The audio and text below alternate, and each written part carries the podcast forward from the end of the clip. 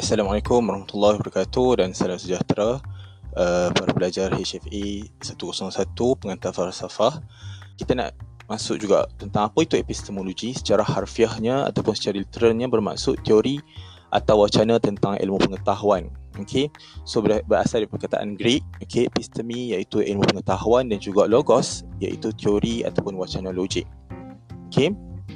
Dan um, epistemologi ni ada dia punya perbahasan-perbahasan pokok dia. Okey. Uh, pertama ialah berkenaan dengan sumber ilmu pengetahuan. Bagaimana kita mengetahui sesuatu. Dan yang kedua ialah kebenaran ilmu pengetahuan. Ada bagaimana kita nak mengesahkan sesuatu kebenaran uh, sesuatu ilmu tu benar. Dan perbahasan utamanya adalah yang pertama ialah uh, tabi'i ilmu okay, ataupun nature ilmu. Yang kedua ialah sumber dan skop ilmu. Dan yang ketiga ialah kriteria dan juga justifikasi ilmu. Okay. So ini adalah perbahasan utama dalam epistemologi. Dan hubung kaitnya tu adalah hubung kait di antara objek yang diketahui dengan subjek yang mengetahui. So objek yang diketahui itu adalah apa-apa benda yang kita tahulah. Okay. Contoh kalau kita tahu tentang buku, so itu adalah pengetahuan kita tentang buku objek.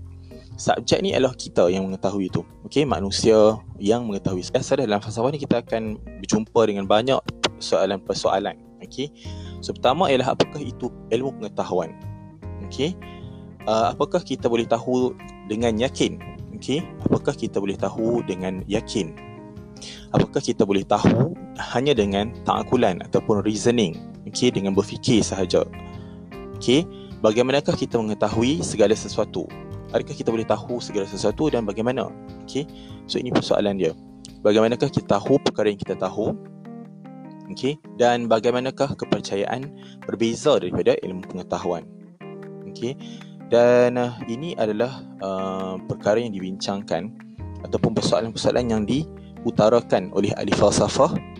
Um, kemudian kita tengok juga kepada teori teori berkaitan dengan epistemologi. Okey so pertama ialah teori uh, kebenaran koherensi uh, Immanuel Kant sebagai pelopornya okey idealis. Kedua ialah teori kebenaran korespondensi. Okey uh, pelopornya adalah Aristotle. Teori kebenaran pragmatik okey uh, pelopornya adalah Charles Peirce okey dan juga uh, William James. Dan uh, teori kebenaran semantik oleh pelopornya adalah uh, Alfred Tarski okey dan lagi adalah teori kebenaran pluralist okey uh, pelopornya adalah functionalist dan juga Michael Lynch. Dan kemudian aliran penting epistemologi pertama ialah rasionalisme Okay. So rasionalisme ni apa? Ism ini dia mementingkan rasionalisme. So dia mementingkan takkulan intelektual okay, uh, dan juga didaktif yang mana dia berlawanan dengan pengalaman deria dan juga pengalaman uh, beragama. Okay. So di ini adalah satu ekstrim dalam um, epistemologi. Yang kedua adalah empirisisme. Okay, iaitu uh, satu ism okay, yang yang menekankan kepada pengalaman deria eh dan dia orang ni uh, secara umumnya dia menolak lah eh, uh, segala-galanya tu bermula dengan rational. Okey sebab bagi dia orang pengalaman dia tu sangat penting. So kita manusia ini um, dilahirkan kosong. Okey yang disebut sebagai tabula rasa. So dengan uh, kekosongan itu pengalaman yang mengisi uh, kita dan kita boleh mengetahui sesuatu adalah melalui pengalaman deria okey so deria ni kita tahulah ada lima tu okey dari apa penglihatan, pendengaran, okey, bau, um, rasa dan juga sentuhan. Okey. Yang ketiga ialah idealism. Okey, idealisme adalah fikiran membentuk realiti, okey, dan hanya uh, kesedaran boleh diketahui. So dunia luaran tidak dapat dipastikan kewujudannya.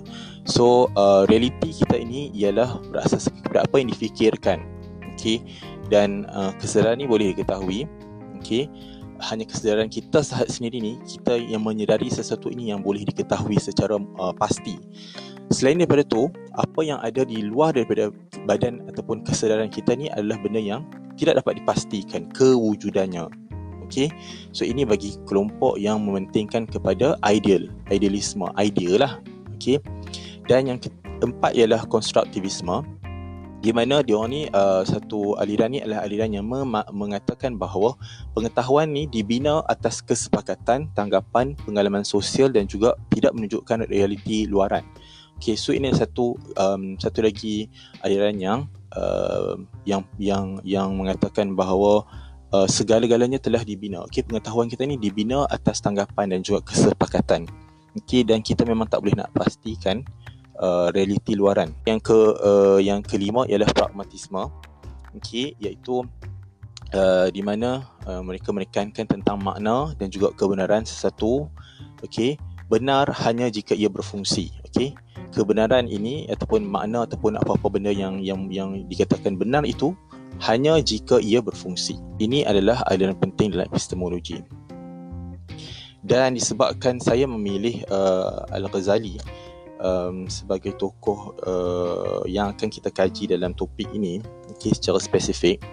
So, kita tengok sikit apa yang difahami di dalam epistemologi dalam falsafah Islam. Okay? Sebab Al-Ghazali lahir dalam, dalam lingkungan falsafah Islam lah.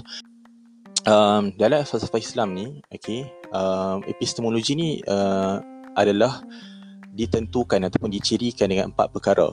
Okay? Pertama ada maudhu okay, atau, ataupun ada tema yang ditakrifkan dengan jelas. Ada premis-premis, okay? mukaddamat yang diandaikan benar. Okay?